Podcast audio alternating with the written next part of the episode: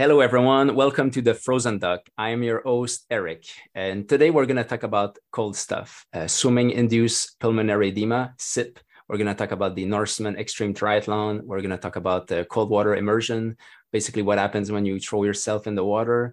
And for this, we have a, a special guest. We have an expert on that subject. His name is Jørgen Melau. He's a paramedic and also uh, recently a doctor in physiology. So, uh, congratulations. Uh, so Jørgen, thanks uh, thanks for joining. Thank you. It's my pleasure to join uh, to join this podcast and talk about something I am I'm very interested in. If you could just uh, yeah take a few uh, a few moments to introduce yourself, where you're from, who you are, and what you do in life. Well, my name is Jørgen Melau, and I am my background is as a um, paramedic or actually a rescue paramedic in the air ambulance in uh, Norway. Uh, been working uh, several places, but mostly in uh, Tromsø in the Arctic. And now I live uh, uh, a few hours south of Oslo. I also have a background from the armed forces as an officer. And recently I've been doing a PhD in temperature physiology and more specific cold water swimming. I was finished in May, and at the present time, I work as a researcher in the Norwegian Armed Forces. Uh, yeah, so that's that's short on my background. Yeah, I think you will be the right person for uh, to answer my questions today. All right, so let's uh, let's start uh, talking about swimming-induced pulmonary edema, uh, SIP. And I would like to start with a case, um, and then we can kind of like uh, start from there. So this is a case I've seen this summer in Iceland. It was a woman in her 40s. Uh, she's been uh, training for a triathlon and ultra trails, and then she decided to go swimming on the lake uh, one evening. Um, doesn't remember the temperature, but the water gets uh, pretty cold in, in lakes in, in Iceland, even in June. And she decided to put a wetsuit during her swim, uh, yeah, she starts starting uh, experiencing some difficulty breathing. Uh, she had to stop, and then she she was able to swim to to the shore. She doesn't recall uh, swallowing water or aspirating any water, and there was no drowning or no CPR done. And once on shore, it was still difficult for her to catch her breath. Had some chest tightness. She started coughing. It was a bit pink. Then she came uh, to the ER about an hour and a half ago. Uh, sorry, about an hour and a half after, and then she could uh, she could talk in sentences but you could definitely see she was short of breath. Uh, there was no cyanosis. She was breathing fast. And her oxygen saturation was low 86% responded quite well with the with the four liters of oxygen. On exam crackles on the lungs no signs of uh, peripheral edema. The resident decided to do a chest x-ray. There was some diffuse alveolar infiltrates. ECG showed a sinus tachycardia. She had a mild troponin elevation, normal D-dimer. And then as the, as the resident was presenting the case to me, I thought it was becoming quite obvious what the patient had. And then I started being a bit uh, excited. So we decided to grab the ultrasound to confirm it. Ultrasound showed a normal left ventricular function, no RV dilation, normal size IVC, inferior vena cava, and also normal collapsibility. And interestingly, she had uh, diffuse B lines uh, both of her lungs without pleural effusion. And to me, this was a pretty clear case of SIP. Um, she was admitted to the respiratory ward and then they decided to give her some diuretics. And then uh, she was observed for 24 hours and then she was discharged without any complications. I've seen a couple of cases of SIP. Um, this was one of the case, obviously, and also when I was working in, in one of the Ironman in Tremblant, north of Montreal. Uh, it gets pretty cold also, the water. Uh, even in August, they also have a half Ironman in June and this is where they tend to see more of their their SIP. So um, starting with my questions for you, does this patient sound like a typical SIP case to you? And is this what you would usually see at the uh, Norseman Triathlon? It is uh, certainly something that uh, could be SIP. Uh, of, of, obviously, we can't do the diagnostics uh, through through uh, a, um, uh, a chat on uh, online chat, but but uh, but you were there with the patients, and and uh, for, from what you've been describing, it certainly sounds like uh, and. Um, I, was a little brief with my presentation. I, I also do a lot of work on the Norseman Extreme Triathlon. I forgot to mention that, but that's uh, in in this context, it's uh, it's very important. And I'm the kind of the medical director for Norseman. That is also the base of my my research. And we do have probably yearly occurrences of SIPE in that race. And we also have published a paper with some cases, uh, case reports of uh, SIPE from that uh, from that race.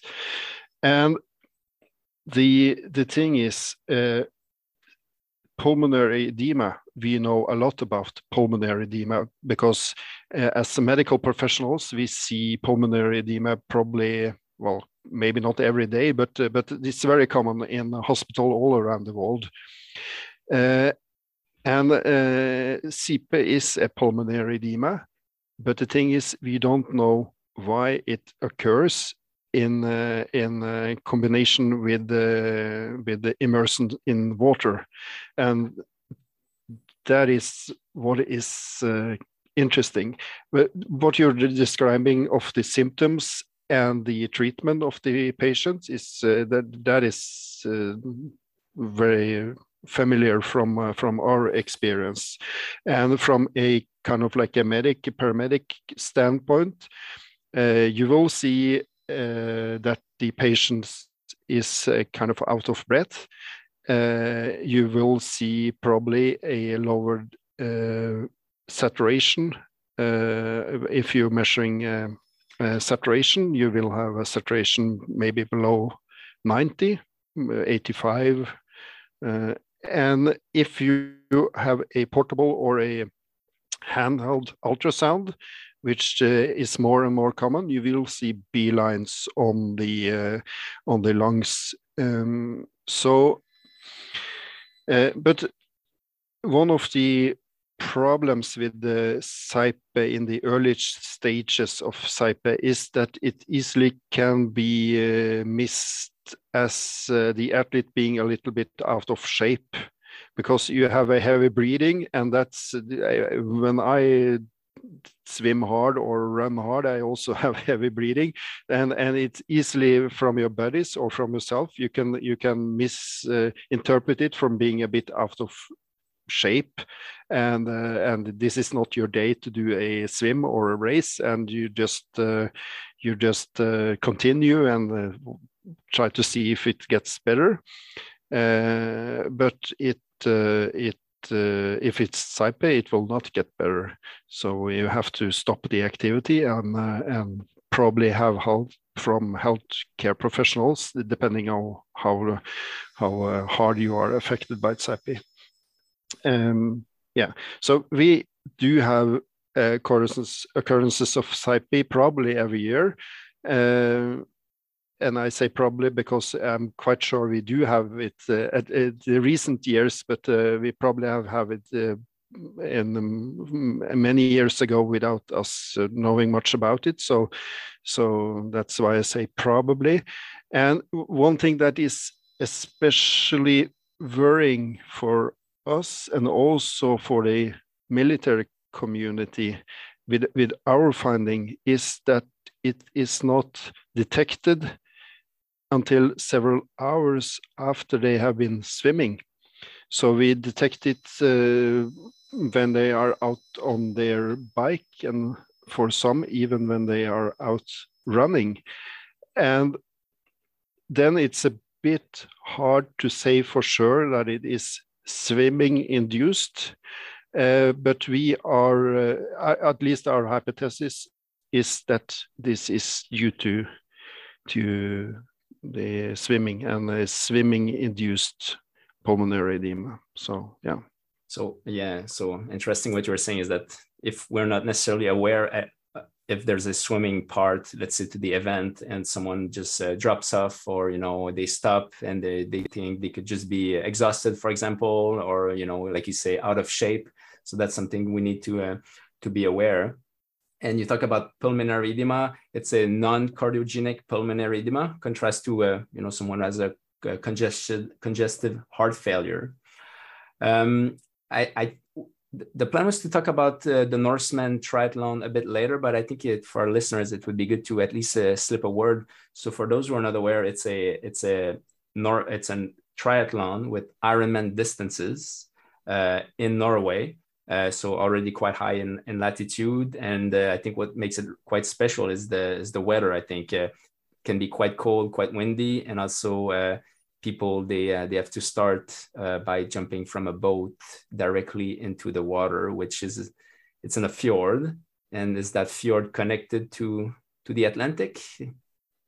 Yeah it is. And uh, yeah it is yeah well every race is special but uh, our race is also special. And we start around five in the morning and then it's dark. And we ferry the athletes out uh, on a ferry and they jump from the ferry and start their race in the dark at five in the morning. And uh, the water can be, well, I, I, it's not icy cold, but it's uh, it's we have had races uh, between 10 degrees Celsius and uh, around 16 degrees Celsius. So in is in that area, and uh, if if uh, you and me were if I were visiting you on Iceland and we we were going to the sea and do a, uh, a dip in the sea at 10 degrees Celsius or even 5 degrees Celsius we will manage that quite easily probably. But it's a different thing to be a um, responsible as a safety director or for, for as a medical standpoint to be responsible for for uh, uh, in our race around 250 athletes swimming for around two hours in 15 degrees water. That's that's quite a different thing. Uh, so and that was also actually the start of my PhD because we were wondering why or is this safe to do this kinds of swim and that's that's actually the start of my PhD. Okay. But uh, the Norseman race, yeah, it's uh, it's uh, it's Ironman distance, uh, but the, different from kind of like Ironman Kona. It's uh, cold water. It's quite hilly, and it's uh, it can rain and it can even snow on the, the mountain tops when we are passing or finishing. We also finish the marathon on the mountain top, so there could be rain or snow and wind and everything. So it's quite challenging in kinds of environmental factors.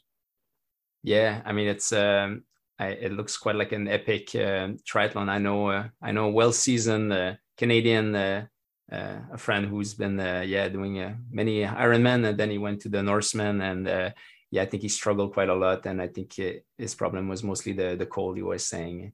Yeah. yeah, I think it didn't go as well as he hoped. So no. definitely something yeah you can have a, I mean it's already quite a long distance and then you had this the cold factor Okay, so um, let's just go back a bit to uh, to SIP. Uh, you said that we uh, were still learning about that patho, uh, pathophysiology. Can you uh, can you tell us what we know at least? Well, um, it, it's not much we know, or, or uh, at least we know a lot about pulmonary edemas in general. And the thing we're wondering about is why it does occur uh, in water or at least when you're finished in water. And um, something that uh, we, we know a lot of contributing factor or possible contrib contributing factors, I should say. And one thing that we are especially uh, we, we, what we try to find out more about and probably will do some proper research project on is uh, the fit of the wetsuits I'm I'm very specific now, but but uh, because that's one of the factor that can contribute to SIPE. But we have had colleagues, research college colleagues, that has seen that just by using a wetsuit, you have cardiovascular changes. So and you could easily imagine that a kind of like a tight wetsuit, at least on the upper body, will give a kind of like a increased pressure in the uh, in the uh, thorax at least so that is something we probably will do some more research into. And all triathletes and open water swimming, when they buy a wetsuit, they're told that it should be as tight as possible.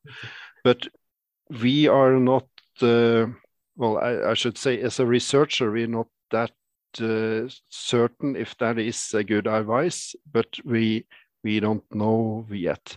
But that is at least one of the factor we hope to do more uh, more uh, research on. And then it's of course adding to that is the general hydrostatic pressure on the body when you are in the water that also lead to an increased uh, uh, increased pressure in the cardiovascular system.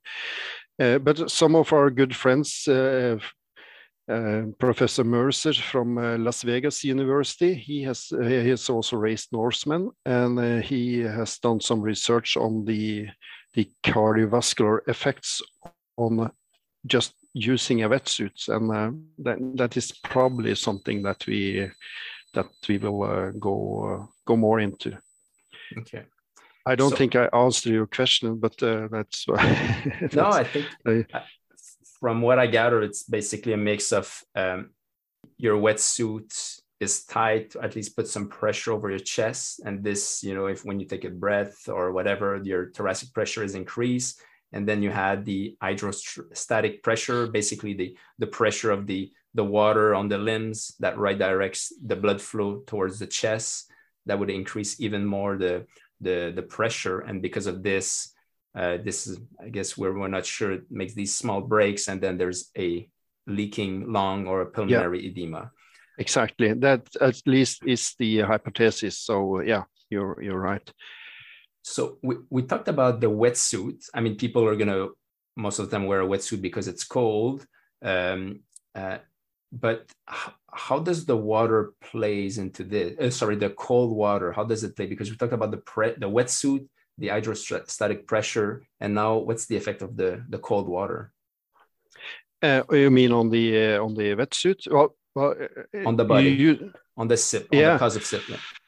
Um, well, again, that is not something that we are sure of, but there is a tendency to that more people get SIP uh, when it is cold water. So mm. it is probably something there, but we don't know.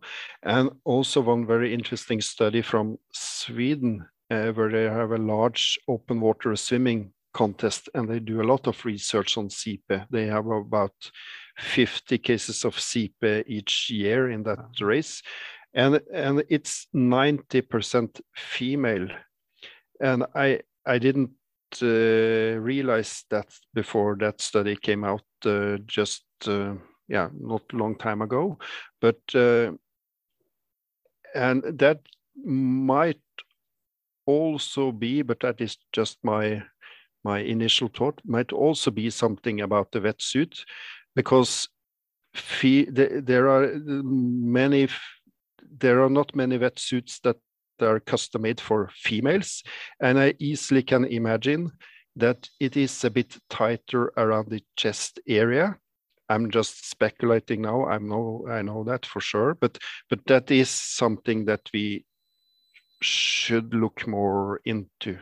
So hmm. yeah, interesting. Ninety percent of the cases are female. Wow. Yeah, it is if, from that particular study. Yeah, mm, from from Sweden and a large uh, open water sim race there so let's now that you you suspect a case of SIP, you're in an event. Let's say you're doing the uh, you're a doctor for one of the Ironman uh, or like a water um, event, and you suspect a case of SIP. Um, I, one of the question I had is in the management of this patient. You know, the the the wetsuit somehow is going to also help the patient prevent uh, from hypothermia, but might also be the cause of the the SIP. So when you, in the initial approach to the, the patient uh, that you suspect of SIP, um, like should we just remove their wetsuit early or should we just keep it to prevent hypothermia? What do you think about that? Yeah, not a very easy question to answer. Uh, the uh, we I, in every race uh, we have to, as medical professional, we have to be prepared. And one of the things we are very well prepared of is, first of all, um, uh, cardiac arrest, because that is a quite uh, uh well. We uh, we have a high alertness for that, uh, at least during the jump from the ferry. but then it's hypothermia, and if we are well, well prepared, as we are in our race, we can easily uh, wrap the patient in hypothermia kits uh, quite fast. Uh, at least I, uh, yeah, we, we, we can we can that. So I think in the case of a SIPE occurrences in in water or when they exit the water, we remove the wetsuits quite rapidly and uh, and um, and wrap them in a hypothermia uh, kit uh, also very very fast. but you are right. If there is no sign of SIPE and we are out in the fjord and have to drag the patient up in a boat, I would be very careful by removing the uh, wetsuit.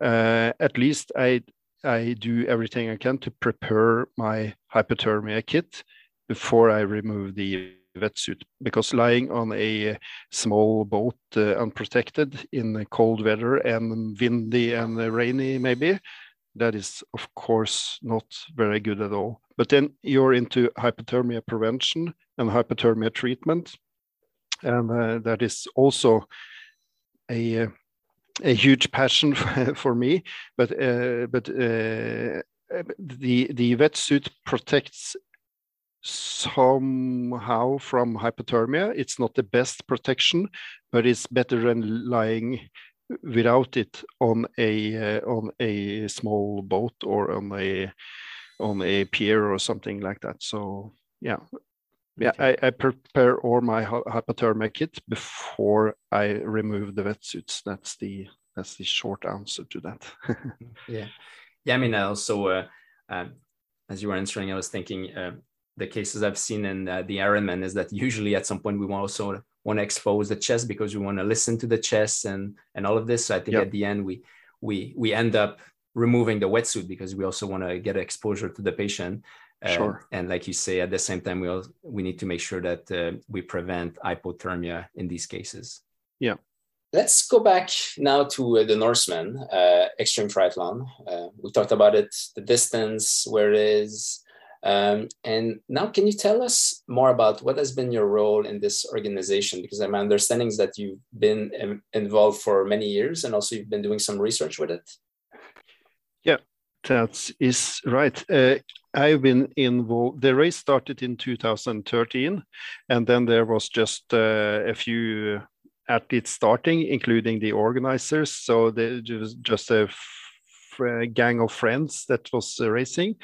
I I joined uh, the organization in 2015. No, sorry, 2005 I, uh, I mixed the the the race is uh, around 20 years old now. I, I, mixed the dates, but in 2005 I I joined, and the race started in 2003. And uh, in 2005, when I joined, I was the only one uh, uh in kind of the safety and medical crew, and then it has just progressed from there. So now I am kind of like the or I am the manager of the safety and medical crew during the year the year race. Um, and we have about uh, five uh, medical doctors. We have around five paramedics. We have a lot of volunteers from the Red Cross and all, all other volunteering uh, first aid organizations. Uh, we are very much depending on on them, and uh, yeah, in 2015, uh, it was a bit cold in the water when we measured the water temperature a few days before the race. It was 10 degrees Celsius. So uh, as it turns out, one of the other persons in the in the crew uh, was a professor in physiology, and he said to me, oh Jørgen, you should start a PhD investigation investigating this. And at that time, I was working as a rescue paramedic. Uh, that was my profession. So I was, I was hanging under helicopters and digging people out of avalanches and stuff like that. So I think it's I at first I I think it was a stupid idea to do a PhD, but then he managed to convince me, and I'm very happy with what I did uh, today. I'm very happy with it. So I started my PhD in 2015 uh, on Norseman, and since 2015 we have been doing research every year on the athletes. And it has progressed to not only me doing a PhD in temperature physiology, but also many other PhD candidates, masters, students, and international researcher, uh, researchers. So we are kind of like a, or we are a huge research group there every year. And it's very, um, let me say it's very convenient to do research on on extreme endurance athletes because they are doing these activities anyway uh, with or without us as researchers. So it's it's uh, we just ask if we could do some measurements on them uh, before after or even during the race and most of them say easily say yes to doing that because you know triathletes they are very keen on knowing knowing numbers and things like that they all have a uh, their their latest Garmin watch and everything. So so they're very keen on be, being uh, investigated and they have some numbers and uh, pills that measure temperature. It's very high tech. So so yeah, we do we do uh, quite a lot of research now every year. Uh, we doing um, we do a lot of uh, yeah, temperature stuff like uh, myself. We do uh, uh, echocardiography before and after. We do blood sampling. We do lung function tests before and after, and we do a lot of stuff. So yeah, that's okay. that's basically how it is. You said that uh, one year, uh, 2015, the water was pretty cold. Um, and was it the year that you guys shortened the the, the swim? Yeah, that's that's right. And that was just kind of like a hunch that we should shorten it. But as, as it turns out, when we were doing our proper research uh, later that uh, same year, uh, we found that that it was very wise to shorten the swim. Uh, the, and that was the start of my PhD. Uh, again, I'm re returning to that, but a few weeks after the Norseman race that we shortened the swim, we did exactly the same in a more controlled environment, like a proper research project. We let 20 athletes swim uh, the race distance in uh, in 10 degrees water, and we saw that they did get very cold. So actually, we have to stop the research project. We have to shorten also the swim in the research project because they got too cold. Uh, but we uh, we managed to do a very good uh, study on that, and we saw that 10 degrees uh, swim with a wetsuit, 3,800 meters, which is the standard Ironman distance, that is too long. So yeah, how did you simulate 10 degrees? No, it, it, was 10 It was outdoors in the sea outside Oslo. So it okay. was 10 degrees. Eh, okay. Uh, with yeah, so it was, uh, we managed to replicate the conditions quite accurate, actually. That okay. was just pure luck, but uh, okay. we were happy to. yeah. So, um, and how, how much did you shorten it?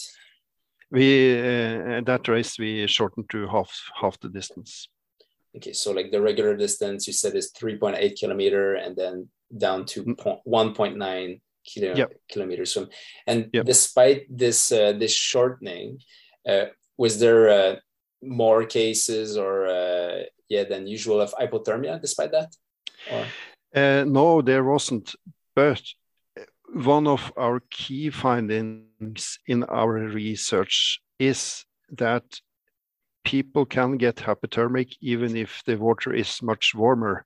Mm-hmm. So uh, we were, uh, if I would think as a researcher, I would think that uh, if we just increase the water temperature, no one will get hypothermic. But some almost every year we have hypothermic people.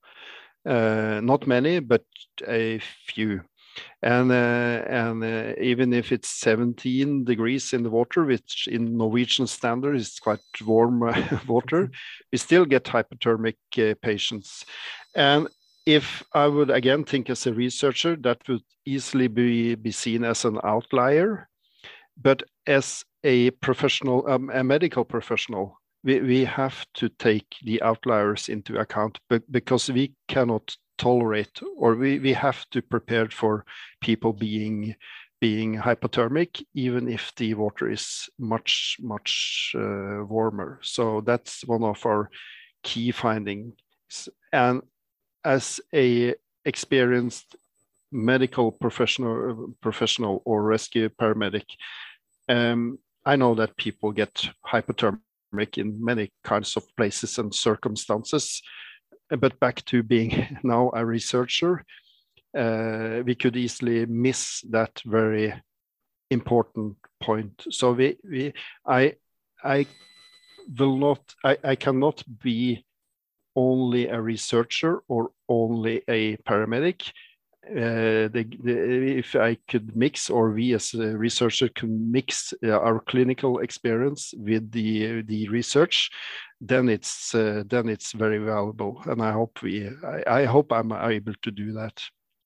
Yeah it's definitely a strength to be a clinician and a researcher at the same time yeah, uh, yeah and uh, i mean we see this also quite uh, you, know commonly i would say in the er like uh, you know you said that 17 degrees we would think people are are less hypothermic but i guess whenever the ambient temperature or the, the water temperature is below a certain degree because of the, the heat exchange, people can become hypothermic. And, and we yeah. see this quite a lot. I would say sometimes, you know, when they, they bring us patient in the ER and it's a trauma, you know, they, it's not very cold outside, but, uh, you know, they're not well protected and they're definitely, yeah, just like 35, mm. 34 degrees. And this, this is another uh, topic, but uh, yeah, it's, it, I think it all comes down to awareness with hypothermia because we, mm I think we uh, we tend to underestimate the time for transport or you know the effect of the the temperature on, on people.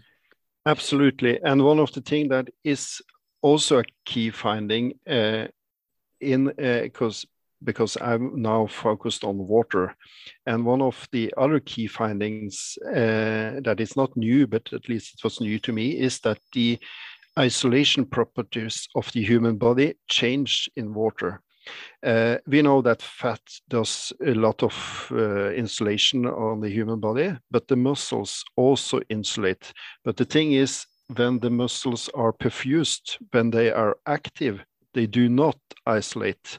They do probably do quite uh, okay when you're in air or when you're in the mountains, but in water, uh, you lose very much insulation when you are moving and as these athletes do they they are swimming and they they do lose a lot of insulation.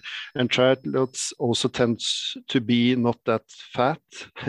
So they, they they, do not insulate uh, very very well uh, due to the muscle activity.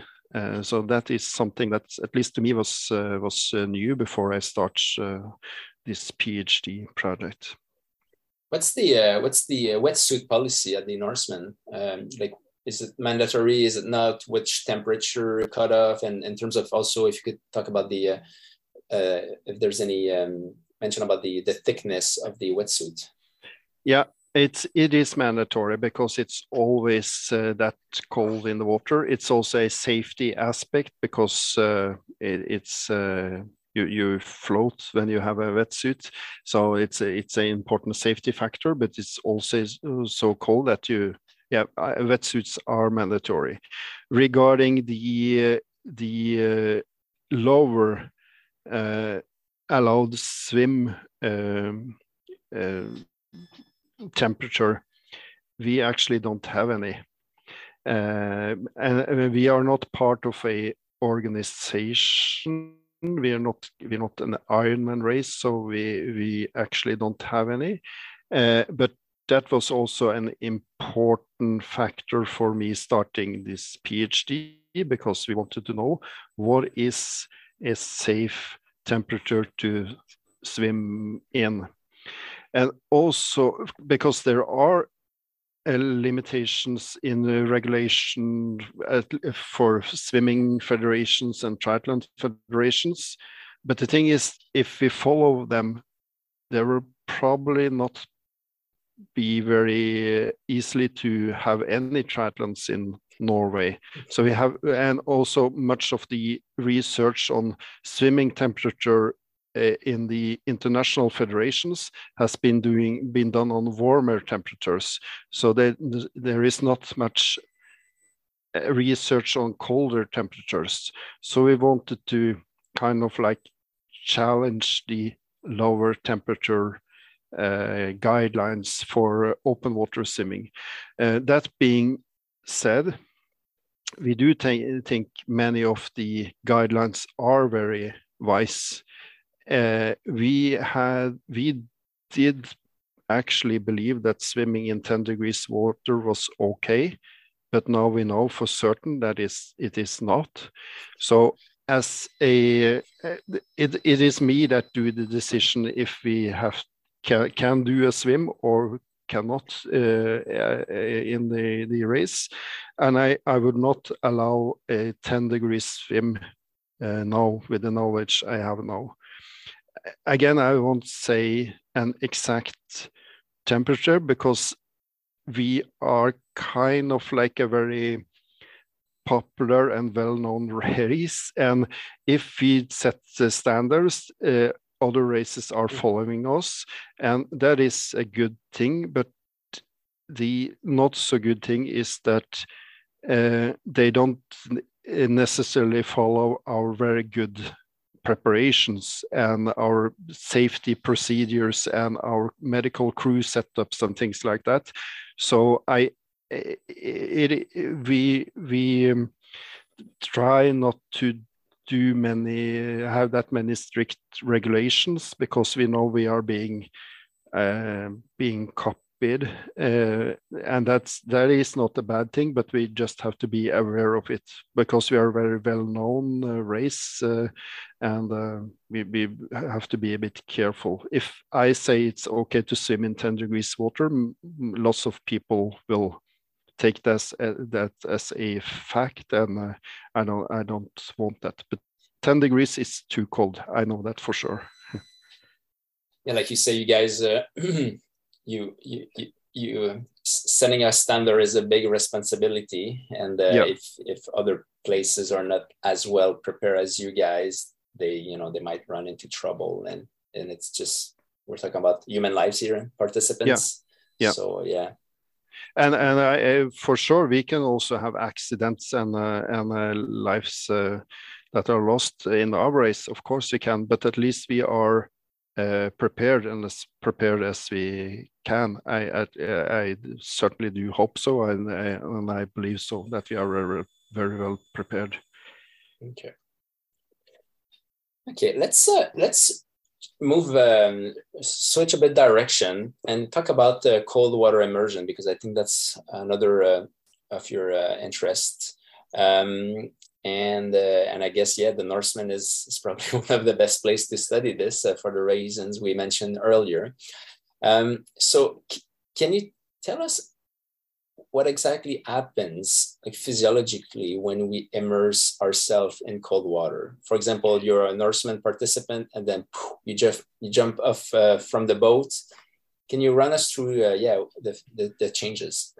Well, I could certainly try to do so. uh, the uh, the kind of like the uh, drowning process or the dangerous parts of a immersion uh, immersion is uh, starting to be better now now and we know uh, the the first 90 seconds or two minutes we are very well aware of that there is a cold shock response and maybe also a what is called an autonomic conflict.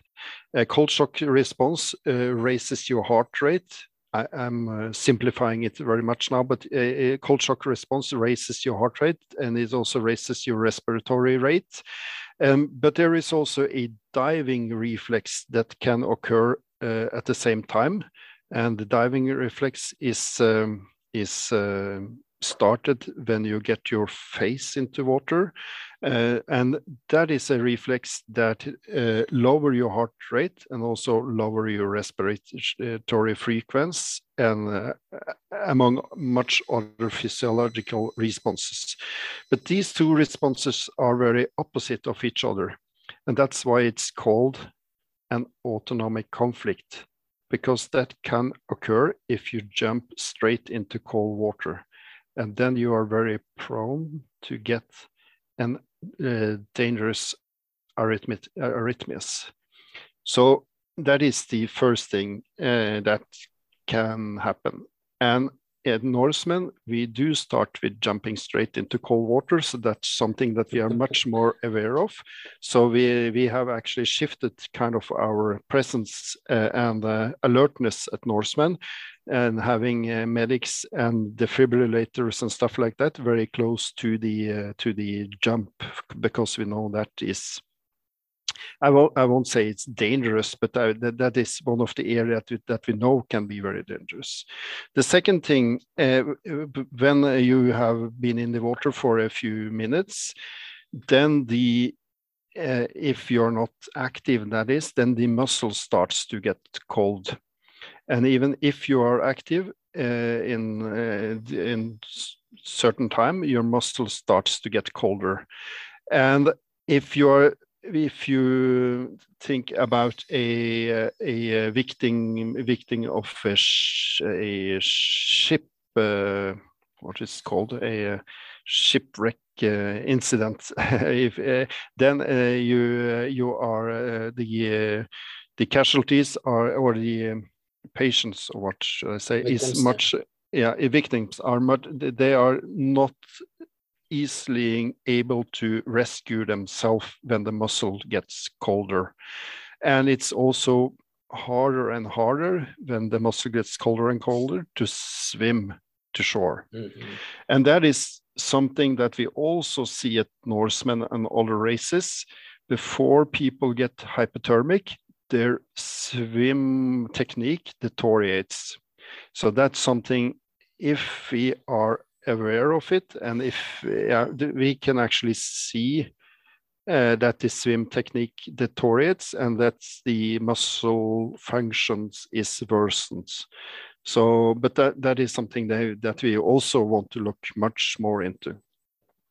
And hypothermia, that is uh, something that doesn't occur until at least 20 minutes and that is also something that's uh, that was new to me but we can see that uh, if, if you see some of our papers, you can see that the core temperature is maintained for at least 20 minutes before it starts to uh, cool or decrease, even if the water is quite cold. Because, and uh, that's not only in our studies, it's in many, many studies around the world. And for some, the temperature even uh, even uh, increase during the first 20 minutes before it uh, starts to decrease. Mm. So you don't get hypothermic uh, in an, a race or another activity until at least 20 minutes. Uh, it is quite another thing if you are kind of falling from a ship and are unconscious, or then it's a quite different thing. But when you're swimming, you do, you will not start to get hypothermic before at least 20, 20 minutes, and uh, probably much uh, much longer than that. And uh, yeah, so so that is also one of our uh, main findings. And uh, again several others has also seen this. And then the fourth thing about uh, cold water immersion is the rescue phase with after drop or a circulatory collapse. Uh, but that is the four phases of an emergence, and each of them are very interesting. I think. I think we'll have to uh, save this for another uh, podcast. Yeah. yeah. All right, that's a, that's a rendezvous for next time. So yeah. you, you you talked about the autonomic conflict. Uh, basically, it's like the the body is going into autonomic. Uh, kind of like sympathetic because of the cold water exposure. So it's basically putting the, the pedal on the gas. And then at the same time, the cold water exposed to the face yep. Creates a diving reflex, which is more parasympathetic and then puts the pedal on the brake, basically. And this puts yep. you at high risk of arrhythmia. And is, is this why you guys implemented the uh, spraying of water before jumping off the boat? Oh, yeah, uh-huh. it is. it is because uh, we quite uh, rapidly uh, found out that uh, that the uh, the autonomic conflict was a very dangerous part of the jump, and it, it uh, the the cold shock and um, and also arrhythmias is something that probably occur very often, but it's not very dangerous. But for some vulnerable individuals, it can be very, very dangerous. And to try to um, uh, there, there are we, we do spray all the athletes with cold seawater on the ferry before they jump into the water and there are two reasons first to to uh, if there is a dangerous situation, it's much easier to handle it on the ship than in the water, in the darkness in the water. So we try to uh, to just uh, yeah uh, try not to have incidents in the water because it's much harder. But the second and probably more uh, other important factor is to try to dampen the reflexes from the actual jump. So we try to, uh, what should I say, start the reflexes when we spray the athletes on the ferry, and then they are not that uh, that um, um, effectful when they jump into the the cold water. So these are actually the two reasons, and the the most I, I do think that the most uh, important part is that they get wet in their face so we don't have the kind of like diving reflex i think the cold shock effect they do get anyway when they jump into the water but uh, but uh, the diving reflex we can uh, probably uh, diminished uh, when they get cold water in the face uh, at at the ferry have you have you ever prevented the, any athletes to jump after this, after spraying them with water? Uh, no, we haven't, but there are sometimes a few athletes that stop them themselves, but that's that's normally because they are uh, they just decide that it's a wise decision not to jump in cold water, and they yeah so it, how, it happens. how high is the ship? How high is the jump? well, it is uh, the the, uh, the ferry is changed from year to year, but it can be a up to five or six meters. So it's not that high, but still it's quite high in the darkness. And as a start of a race, you're already quite uh, anxious and then you have to jump into the dark waters. It's 800 meters deep the fjord and okay. they know they know that and it's orcas there and it's uh, yeah so it's uh, it's a bit scary. Yeah because is is the sun up at this time or uh... no it's not but uh, while they are swimming the the sun will rise but it's it's a it's a fjord and there are high mountains on every part of the of the uh, fjord so you will not see the sun until you are well finished with the swim and uh, way into the bike on the in the mountains so yeah it's it's dark. Okay oh, how interesting. It must be quite a quite a feeling yeah. Yeah All right. I mean, I think we we talked a lot about a uh, about a lot of stuff today: swimming-induced uh, pulmonary edema, the Norseman, and also the uh, cold water immersion. I feel like we could uh, we could record for at least uh, three or four more hours. Uh, but is there? I think we're gonna stop here um, for today.